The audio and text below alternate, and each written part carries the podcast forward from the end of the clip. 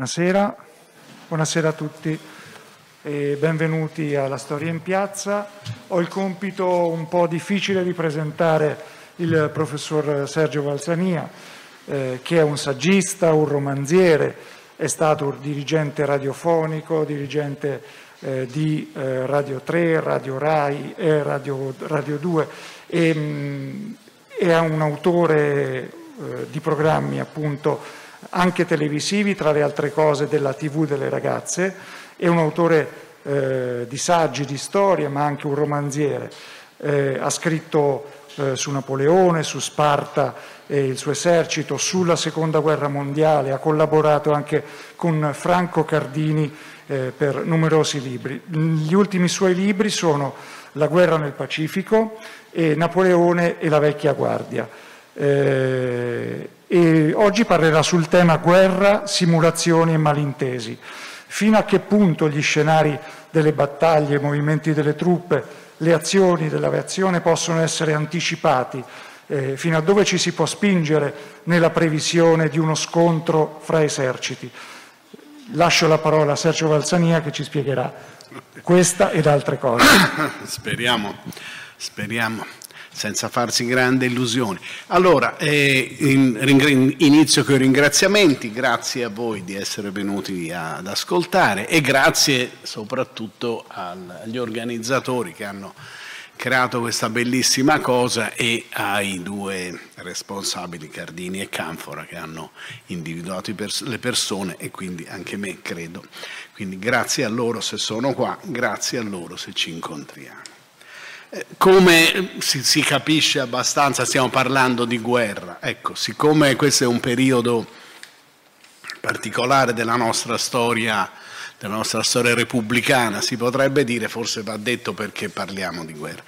Parliamo di guerra per le ragioni per le quali eh, George, eh, Herbert George Wells parlava di guerra. Lui è stato un grande pacifista, ha passato i suoi bravi guai durante la prima guerra mondiale perché lui spiegava in Inghilterra che la guerra era uno sbaglio e eh, è anche l'inventore del gioco dei soldatini. È, gioco, è l'inventore ufficiale del gioco dei soldatini. Little Soldier, il suo libricino che contiene le regole che ha elaborato insieme a Jerome, quello dei tre uomini in barca è considerato il papà del gioco dei soldatini. La mamma del gioco dei soldatini invece è considerata lo Stato Maggiore dell'esercito prussiano, che ha inventato quasi contemporaneamente a Wells il Kriegspiel, ovvero il gioco di guerra, il gioco della guerra, che era una cosa apparentemente eh, simile ma radicalmente diversa, perché quello di Wells era un gioco, un divertimento, e Wells dice anche molto chiaramente, dice il, la guerra produce delle emozioni, la guerra non è solo dolore, c'è anche dei momenti eh, densamente emotivi. Ecco, giocando a soldatini noi ci godiamo questi momenti densamente emotivi senza avere bisogno di tutto il resto che è solo dolore, morte e, e, e praticamente strazio. Invece per lo Stato Maggiore prussiano il gioco della guerra, il Kriegspiel, era un, una modalità di addestramento soprattutto degli ufficiali, per cui si simulava fino nei più piccoli dettagli il combattimento e in, in queste simulazioni gli ufficiali eh, dovevano imparare a prendere delle decisioni. Non funzionava benissimo perché in realtà eh, si, delle simulazioni fatte senza dei computer pazzeschi richiedono un tempo così lungo che gli ufficiali hanno tutto il tempo per pensare, decidere, fare, mentre invece la guerra fra le sue caratteristiche è quella della richiesta di un'immediatezza. Ecco cosa c'entra tutto questo con quello di cui andiamo a parlare. C'entra in questo modo. Io penso che eh, sostanzialmente esista un solo genere letterario. No? Si parlava se ne è parlato più volte, in, eh, ho ascoltato di qua e di là dei commenti, mh, delle riflessioni sul genere letterario, un libro potrebbe essere di un genere, no di un altro. Io penso che esista solo l'autobiografia, nel senso che poi un libro è il racconto più o meno mediato, però è sempre il racconto di quello che uno ha scoperto, ha trovato, si è inventato, gli è passato per la testa. Per cui così in una, in una delle mie autobiografie ho incontrato questo, eh, questa guerra del Pacifico che secondo me ha eh, de- degli elementi molto, molto significativi per la sua crudezza, la sua assoluta inutilità e anche la, la determinazione folle, praticamente quasi folle, poi non, non, esiste la follia in questi, c'è sempre qualche cosa che spinge e che può in qualche modo essere spiegato, però eh, sicuramente eh, l'organizzazione sociale del Giappone per alcuni versi e degli Stati Uniti per altri ha portato a una guerra che si conclude sostanzialmente con l'atto di guerra più violento che sia mai stato commesso nella storia del mondo, che è il lancio delle bombe atomiche su delle città indifese.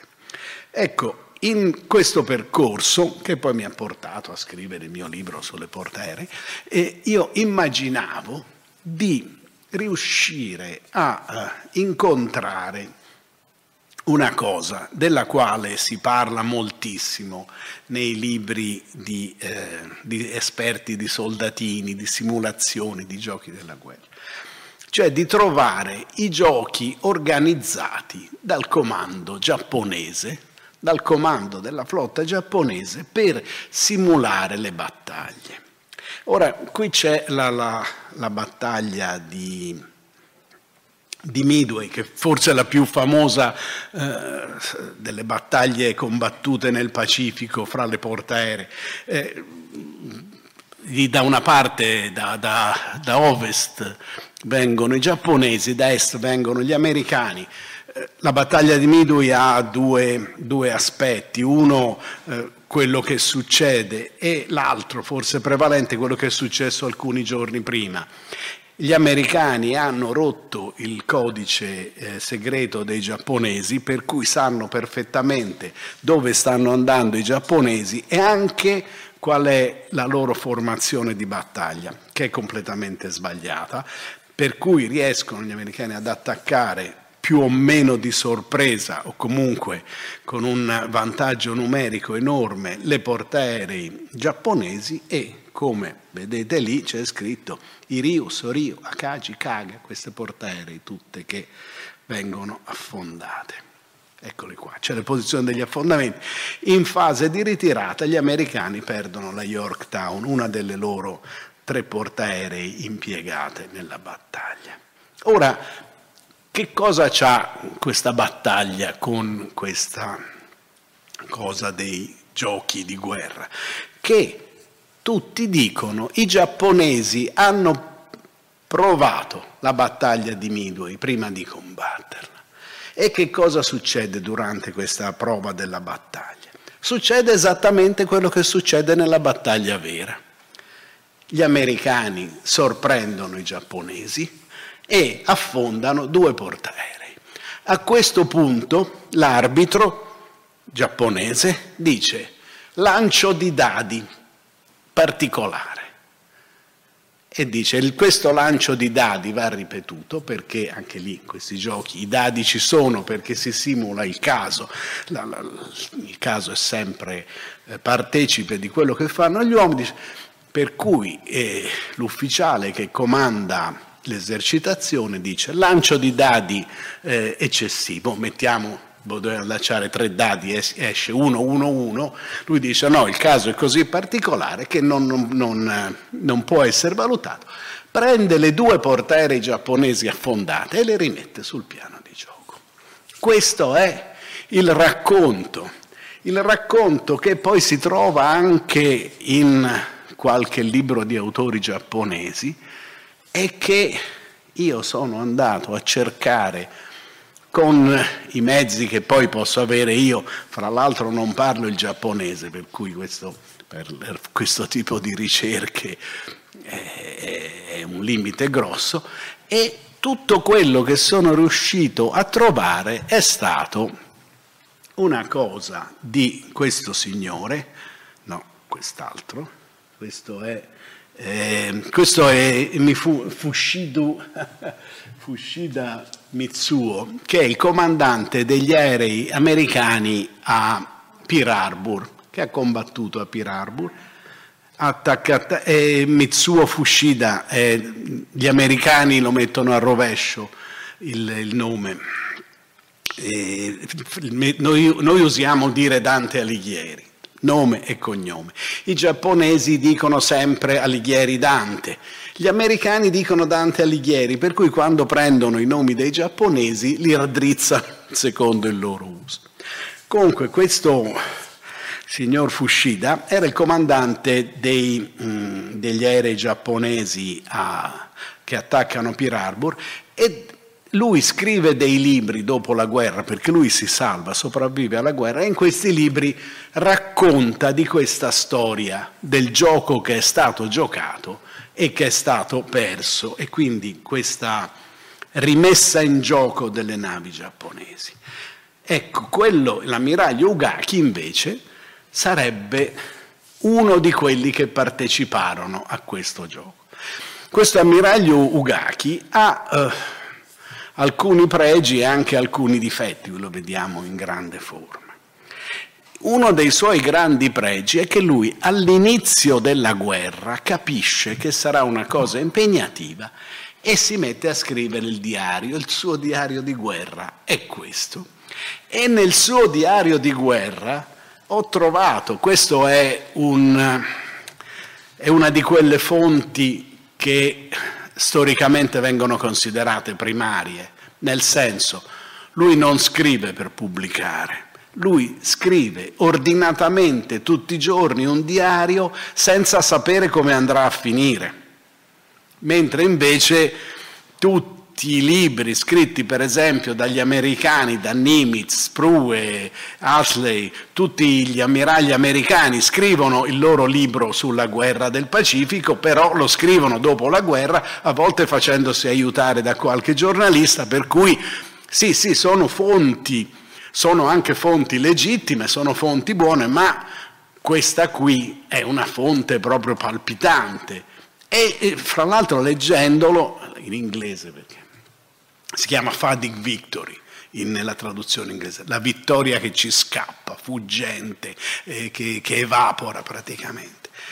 E lui racconta dall'interno del comando giapponese, lui a un certo punto è il capo di Stato Maggiore di Yamamoto, racconta tutta la guerra, tranne un periodo di alcuni mesi perché lui è con Yamamoto quando Yamamoto viene abbattuto dagli americani, sono su due aerei diversi ma sono insieme, Yamamoto viene abbattuto, casca sull'isola, l'aereo, lui muore, invece Ugami, Ugaki, Ugaki eh, eh, casca in acqua il suo aereo, abbattuto anche quello dagli americani, e lui riesce ad arrivare a nuoto al, all'isola dove, dove stavano andando questi aerei e sostanzialmente dopo qualche mese ritorna eh, in fila. Quindi questo diario gli manca un pezzo, però c'è, c'è il pezzo della battaglia di Midway e c'è l'avvicinamento e lui in data primo maggio dice che stiamo facendo a table maneuver,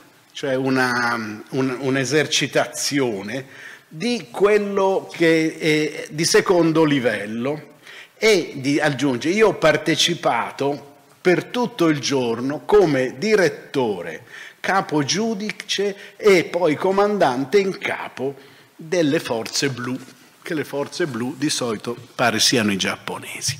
Per cui lui racconta che questo, questo gioco è stato veramente giocato e in qualche modo lui eh, eh, rafforza l'ipotesi di quello che dice Fushida. Il gioco è stato giocato probabilmente hanno perso. Però ecco qua, questo è per concludere la, la, la storia di Ugaki. Questi sono Ugaki che eh, dà, dà, delle decorazioni, eh, delle, le fotografie sono lì nel libro. Ma la foto più interessante di Ugaki è questa qua. Questa è una delle ultime foto di Ugaki, perché alla fine della guerra l'ammiraglio Ugaki non si vuole arrendere. La, la seconda guerra mondiale finisce in Giappone come gli italiani speravano finisse in Italia, nel senso, mentre in Italia Badoglio va alla radio e dice che è finita la guerra, in Giappone, che è finita la guerra, va a dirlo l'imperatore stesso alla radio. Succedono cose diverse. In Italia scappano tutti sostanzialmente si abbandona il comando supermarina, l'esercito viene lasciato allo smando.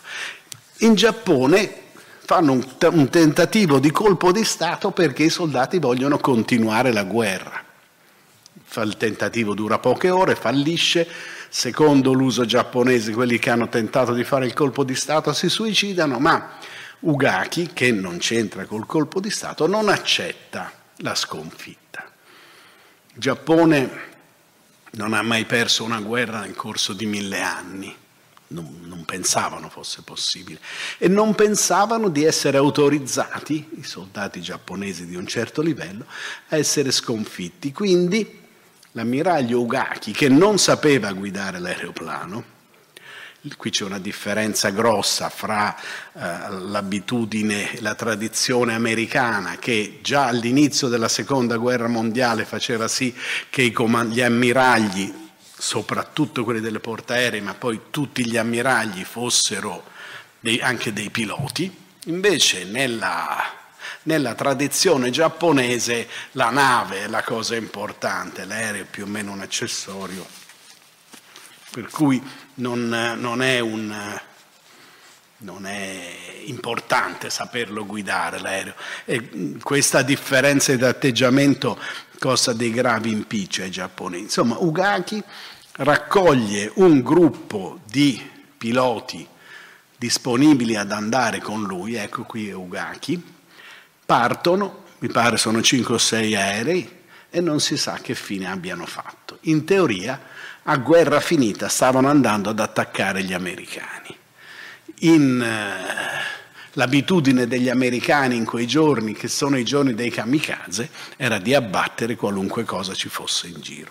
Non si sa bene come Ugaki sia andato a finire e forse è questa la ragione per la quale il diario si salva, perché lui appunto scomparendo, morendo, lo lascia e eh, i suoi eredi hanno deciso di non distruggerlo. Qui ci sono altre immagini di, di Ugaki e poi si arriverebbe alla battaglia delle Marianne. La battaglia delle Marianne adesso io passo abbastanza velocemente perché è importante. Ci sono solo cinque battaglie nelle quali si confrontano le portaerei nella, nella storia della seconda guerra mondiale. Nella storia e basta. Per cinque volte le portaerei si, si, affrontano in guerra, lanciando gli aerei con qualche speranza di di ottenere un successo. Ecco, se, adesso è, cerco di, di farla molto breve, questa è la risposta giapponese alla, alla battaglia, alla vittoria americana di Midway. I giapponesi studiano la battaglia di Midway, riconoscono di avere commesso una serie di errori e cercano di correggerli, per cui cercano di creare la situazione opposta in modo da vincere la battaglia. Ci mettono più di un anno e mezzo a ricostruire una flotta equivalente o anche un pochino superiore a quella che hanno impiegato a Midway, che è andata perduta a Midway, e poi con questa flotta tentano di affrontare la flotta americana in maniera vincente. Ora eh, è come se ci fosse un, da parte dei giapponesi un viaggio nel tempo, cioè un tentativo di fermare il tempo perché in questo anno e mezzo, mentre i giapponesi hanno faticosamente ricostruito una flotta in qualche modo analoga a quella perduta a Midway, Gli americani cosa hanno fatto? Hanno costruito una flotta enorme che è composta da, eh, ci sono mi pare 15 o 16 portaerei d'attacco e una quindicina di portaerei invece di quelle di scorta, che vuol dire solo che vanno più piano mh, mm, alle battaglie delle Marianne un numero di aerei impressionante e poi eh, la, la, la, questione della tecnologia. Gli americani hanno sviluppato la loro tecnologia. All'inizio della guerra gli aeroplani giapponesi sono migliori di quelli americani. Alla fine della guerra, e qui siamo già eh, abbastanza avanti, eh, gli americani hanno degli aerei migliori di quelli giapponesi. Adesso, senza entrare nei dettagli, se siete qui una, qualche cosa avete sentito, quindi sa, avete sentito parlare degli zero. Lo zero è il, l'aereo da caccia e da bombardamento leggero, volendo, dei giapponesi, attorno al quale eh, addirittura gli americani creano, alcuni americani, non gli americani in genere, creano la leggenda che si tratti di un progetto americano rubato dai giapponesi da quanto è alta la qualità di questi aerei. Questo però è vero nel 41, non è più vero nel 44. Nel 1944 l'industria americana ha visto che ci sono gli zero e ha sviluppato degli aerei molto più potenti degli zero, forse non migliori qualitativamente, però con una potenza che è possibile ottenere soprattutto con le leghe, cioè la, la, la potenza di un motore dipende da, da, da, da quanti giri fa. I giri che fa dipendono dalla robustezza del metallo che si usa per, usare, per costruire il motore. Se uno ha una siderurgia migliore, non è tanto la questione del disegno, è che la siderurgia riesce a produrre un eh, materiale migliore per fare il motore, per cui il motore è migliore, più potente, l'aereo va più veloce, non solo va più veloce, l'aereo può essere corazzato, può essere più armato perché può portare più peso e quindi gli aerei americani sono a quel punto molto meglio di quelli giapponesi. Ai giapponesi è successa poi anche un'altra cosa, una delle, delle grandi tragedie della, della, della seconda guerra mondiale i, i piloti giapponesi all'inizio della guerra sono di gran lunga i migliori piloti del mondo, perché in Giappone si fa una, la, la, scuola, soprattutto quelli di Marina, la scuola dei, dei piloti di Marina, dura quattro anni e comprende tutto, nel senso, ne, ne parlavo con un amico che poi ha detto il libro, ma non lo sapevo, ma gli insegnano a stare composti a tavola. Sì, gli insegnano a stare composti a tavola, perché si chiama Yoko Dei questa, questa scuola. Cominciano praticamente con un... Eh, un giovane figlio di contadini che ha un fisico perfetto, quindi gli occhi perfetti, tutto che gli funziona perfettamente, e tentano di trasformarlo in un eh, buon pilota inglese. E quindi partono con una formazione che è una formazione totale e che, distribuita sull'arco di quattro anni, porta a avere un buon pilota. Se questo buon pilota va a combattere per un anno in Cina, perché la guerra eh, sino-giapponese scoppia nel 1937, l'incidente del ponte Marco Polo del 1937, è un pilota preparatissimo che ha anche una eh, grande esperienza di combattimento. Ora la preparazione, oltre a stare bene a tavola, è una preparazione che eh, coinvolge alcuni aspetti cioè, che hanno una, che sono simili a quelli degli astronauti. Noi adesso abbiamo visto gli astronauti, chi, chi, si diverte con queste cose, che vengono messi in delle centrifughe, vengono messi sott'acqua perché per abituare il loro fisico alle sollecitazioni. Ecco, in qualche modo i giapponesi facevano delle cose simili.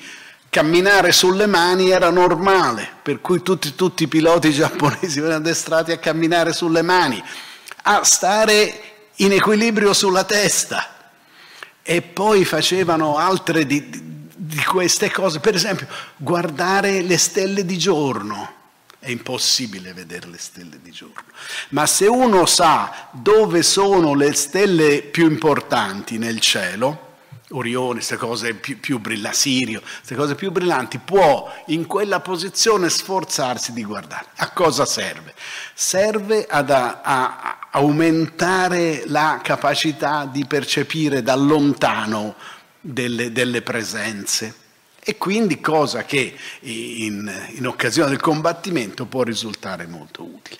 Ecco, questi piloti eh, bravissimi, che erano i piloti sui quali avevano contato gli ammiragli giapponesi a, nella battaglia di Midway, loro pensavano, loro hanno sempre vinto tutte le battaglie precedenti, i giapponesi all'inizio della guerra conquistano una parte enorme del Pacifico, vincendo una serie di scontri eh, terrestri, ma anche vincendo le battaglie navali e con una superiorità aerea enorme. Loro pensano che in caso di incontro fra le portaerei giapponesi e quelle americane, i piloti giapponesi possano fare la differenza.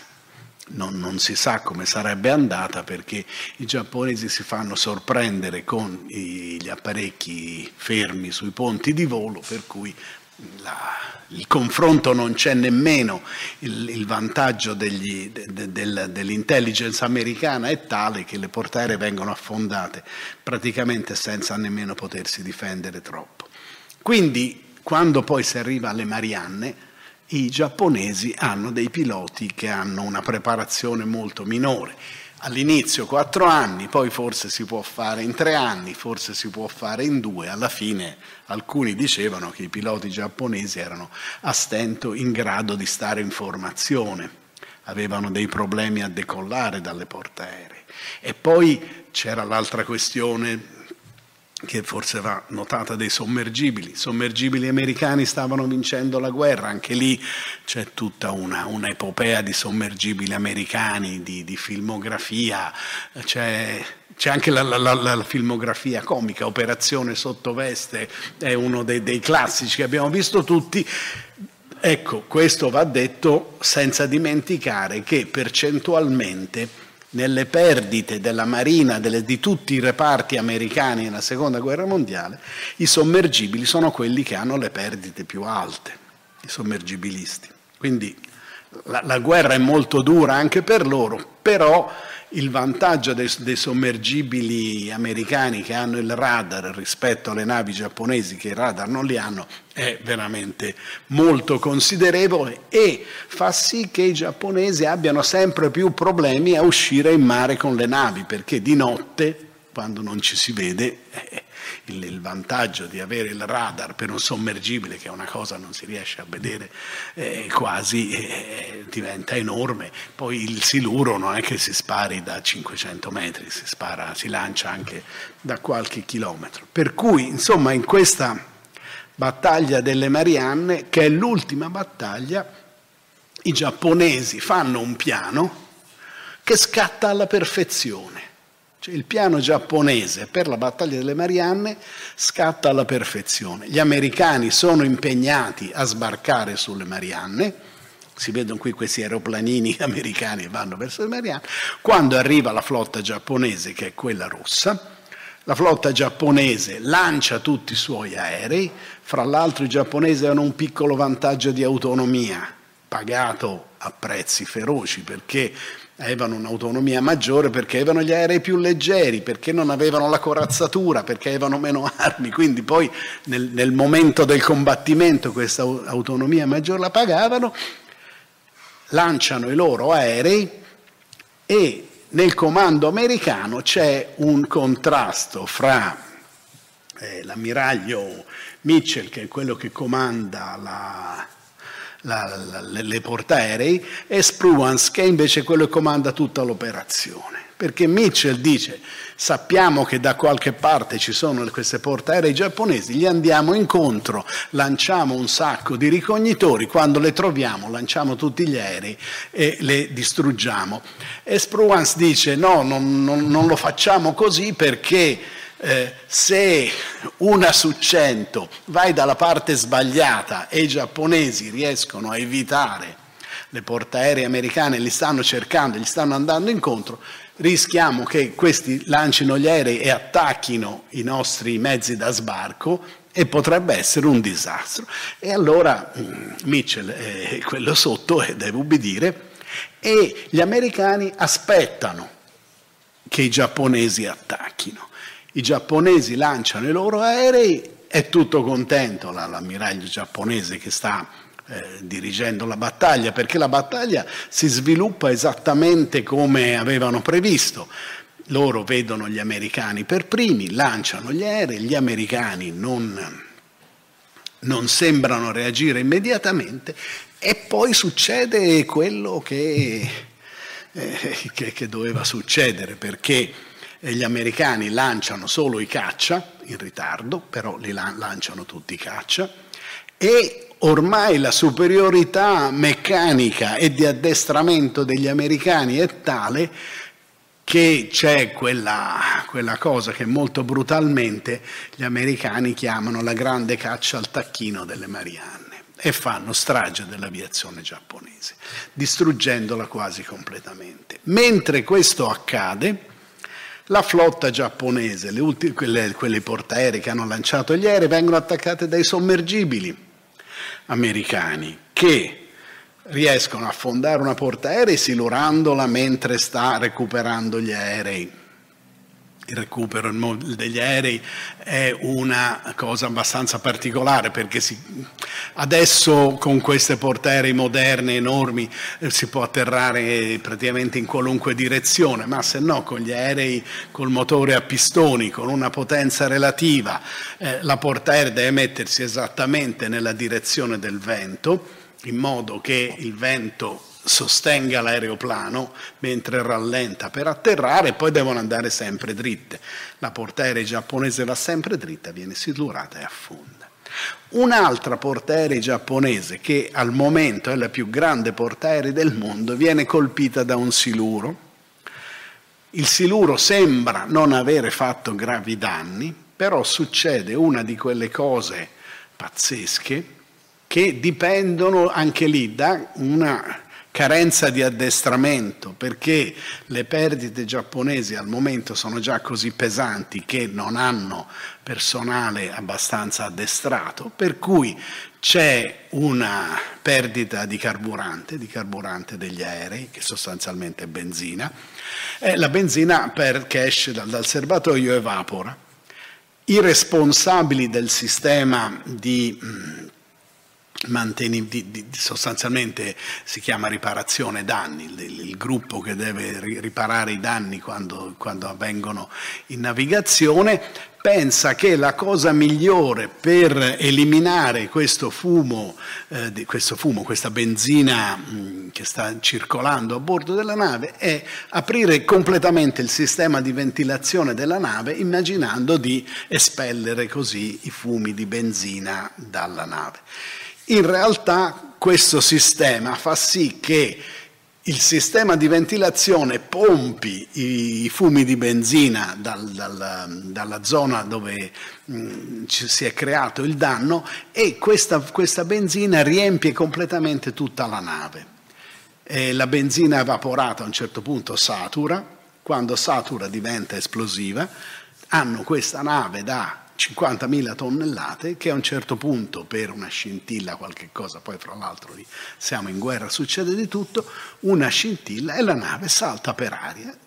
La scena viene descritta come una scena impressionante di questa nave, improvvisamente si gonfia tutta e esplode e poi affonda.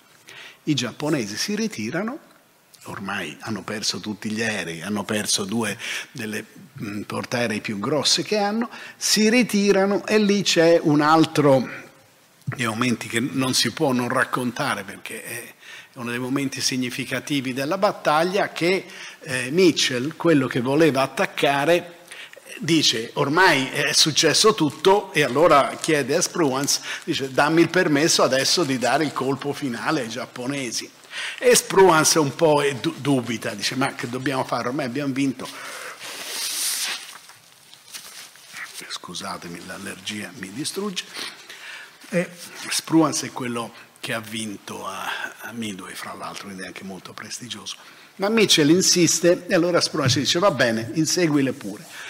Spruance le insegue le, le, le, le, navi giapponesi, ma la velocità è più o meno la stessa. Poi il giapponese è particolarmente bravo, l'ammiraglio giapponese riesce a scappare di qua e di là. Alla fine Spruance scopre dove sono questi giapponesi, però si è fatto tardi, siamo già al giorno successivo a quello della prima battaglia, siamo al, al pomeriggio, pieno pomeriggio e, e, e, dice trovati, attacchiamo, attacchiamo, dice ma non saranno lontani, no, dice attacchiamo, attacchiamo. E parte una prima ondata d'attacco americana.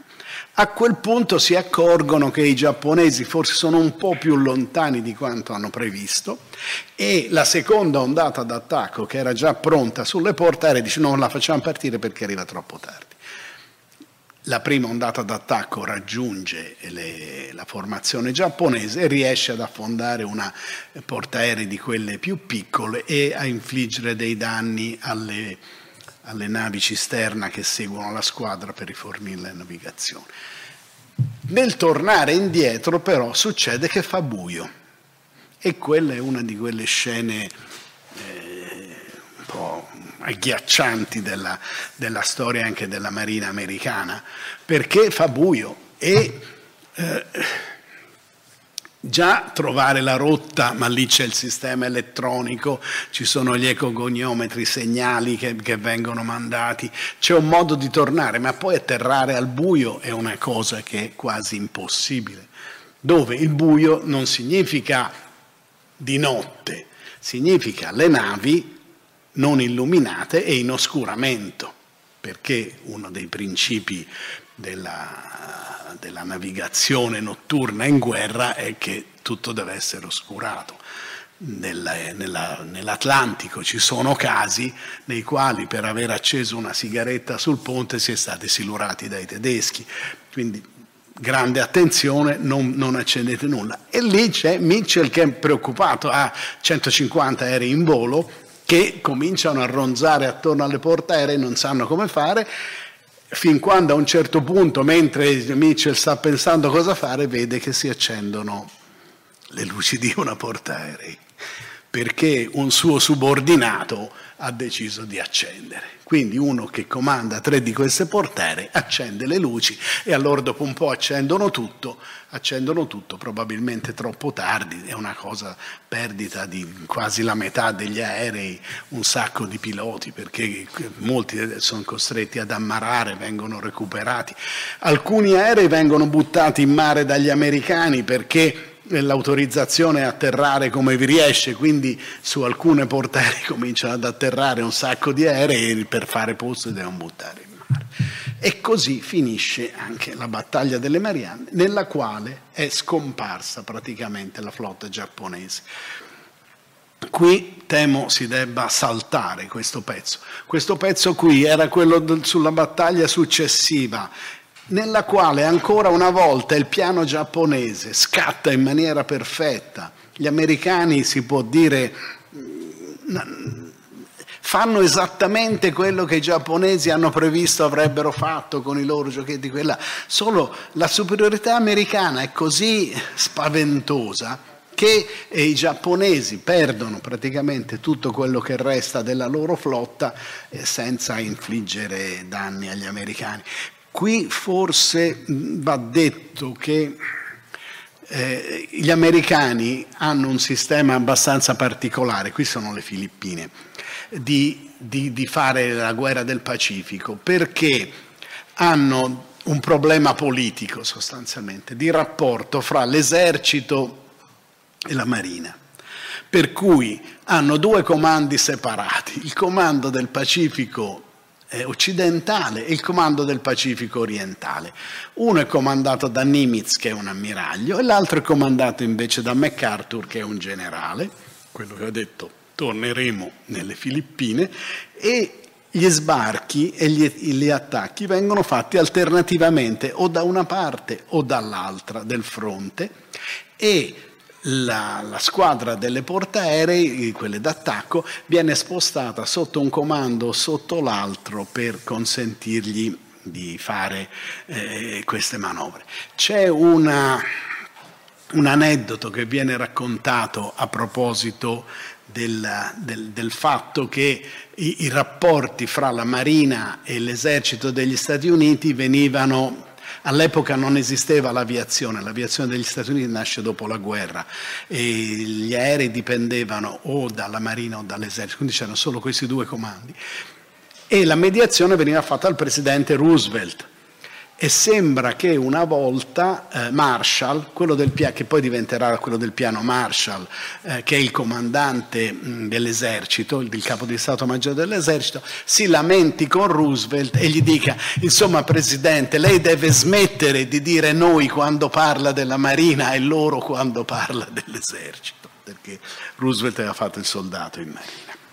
Allora, ecco qua, tornando ai giochi.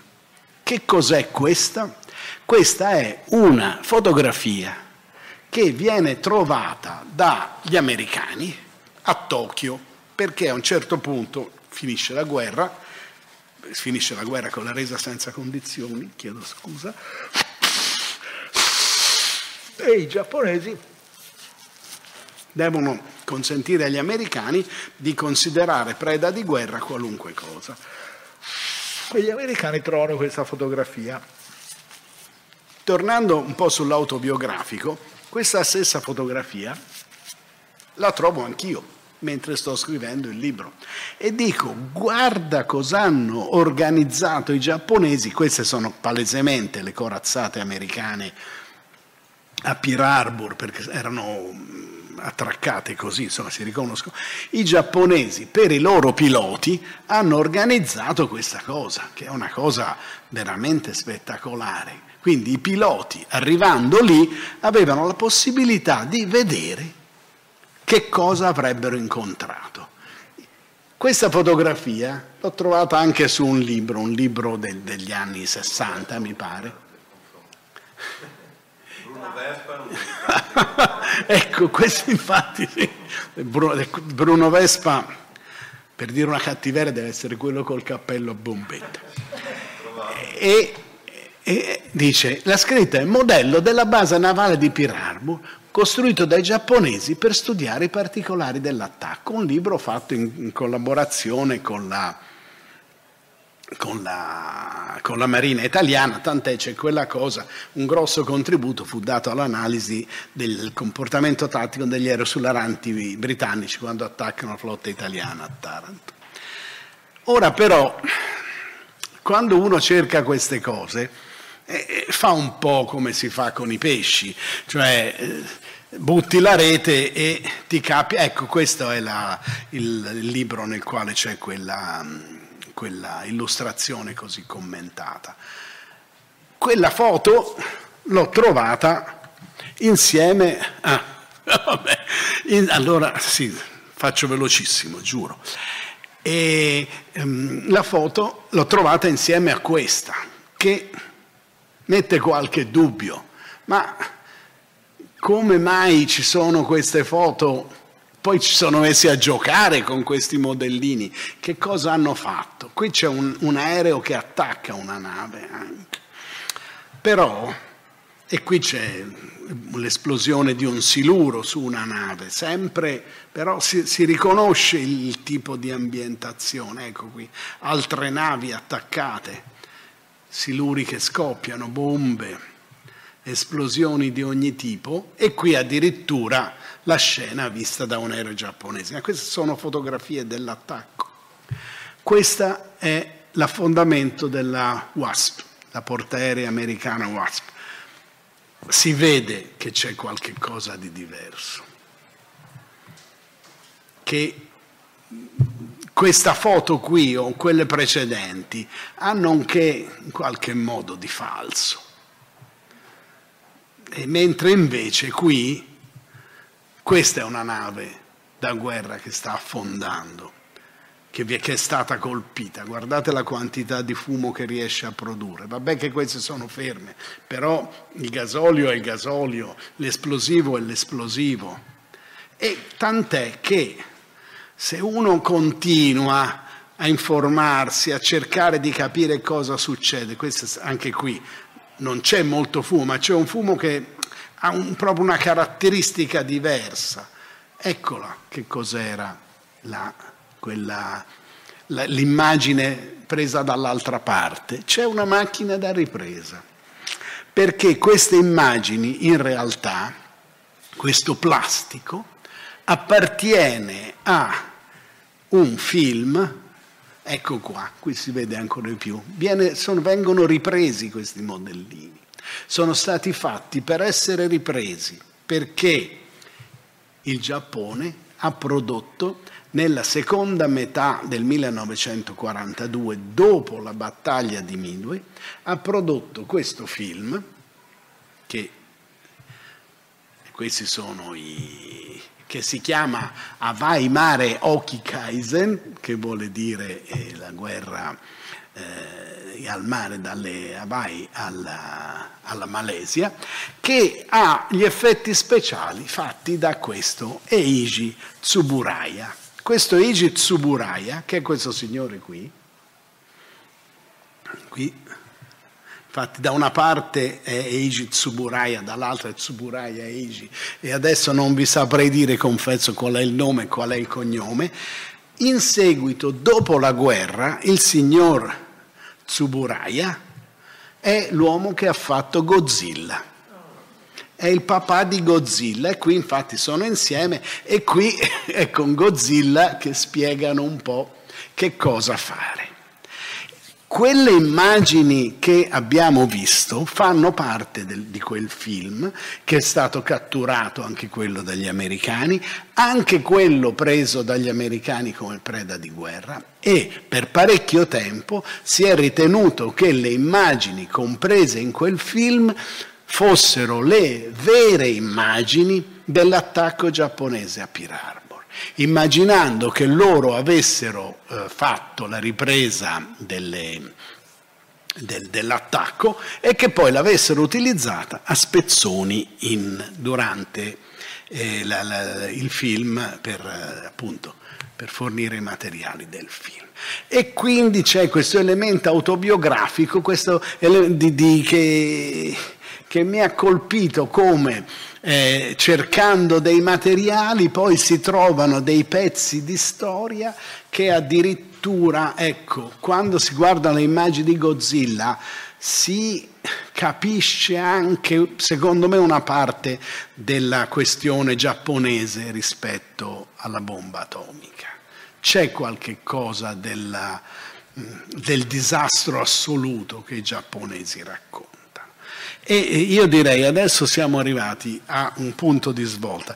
Io sono stato, temo, abbastanza confuso, però ho cercato di raccontarvi un po' la storia della, della guerra del Pacifico, ma collegandola alla storia del, del giocare la guerra e al fatto come quest'idea che i giapponesi amassero o comunque avessero questa vocazione a giocare la guerra ha poi indotto in errori veramente grossi. Recentemente ho visto alla televisione una cosa su Pearl Harbor che mostrava scene da, da Pearl Harbor e mi è parso, ma direi sono quasi sicuro, di avere riconosciuto, mescolato a materiale d'archivio, il materiale del film giapponese che ogni tanto compariva e dava l'impressione. Ora io ho, devo schiacciare, non mi ricordo più che bottone, commesso un errore, non mi la memoria, per, perché io penso l'unico modo, ah, quello lì, l'unico modo per, per chiudere questa, così, questa breve conversazione è fare partire, questo qui, quello, il, il solito, Ecco qua, fare partire il film, perché ho trovato un pezzo del film, non ho, ma ho schiacciato il bottone sbagliato. Ah, ah c'è partito, perfetto. E così, questo è il film che i giapponesi hanno fatto utilizzando dei pezzi che si sono girati a parte. Considerate che mentre girano questo film hanno già perso quasi tutte le loro portaerei per cui non possono utilizzare portaerei per nessuna scena, costruiscono una portaerei finta sul terreno. E qui sono l'attacco a Pearl Harbor raccontato dai giapponesi con una serie di effetti speciali fra i quali metterei anche questi perché non so altrimenti come avrebbero potuto fare.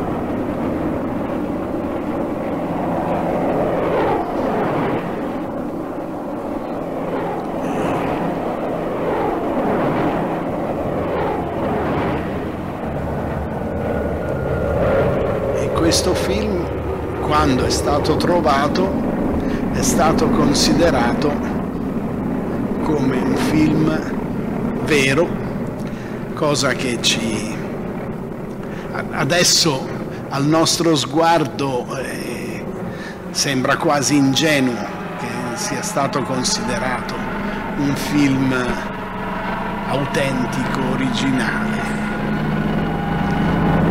Questa c'è la fotografia lì.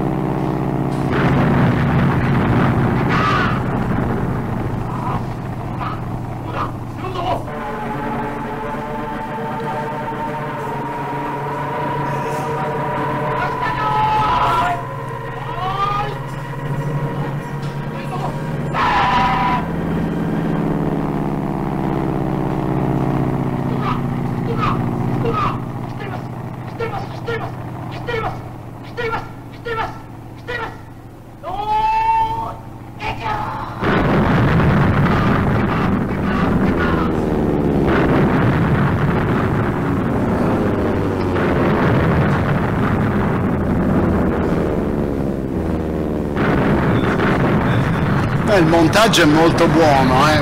veramente è un... però quel... e qui ci sono le navi, prima abbiamo visto il signore là, Bruno Vespa il cappello.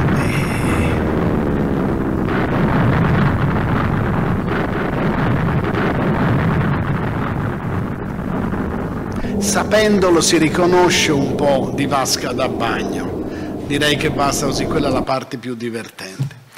Eccoci qua, allora questo è il, questo doppio filone fra la guerra vera, la guerra giocata e direi anche la verità della storia. Eh, quando il primo giorno, non so se qualcuno di voi ha sentito eh, Luciano Canfora diceva, citava un altro storico che diceva in fondo a ogni libro di storia dovrebbe essere scritto questo è il castello di cartone fatto da... Ecco, e poi il racconto della storia c'è sempre questa componente di castello di cartone fatto da perché poi i pezzi mm, si trovano, si spera che siano quelli giusti, si cerca di controllarli, però poi eh, la ricostruzione, come vengono combinati insieme, è sempre estremamente personale. Grazie.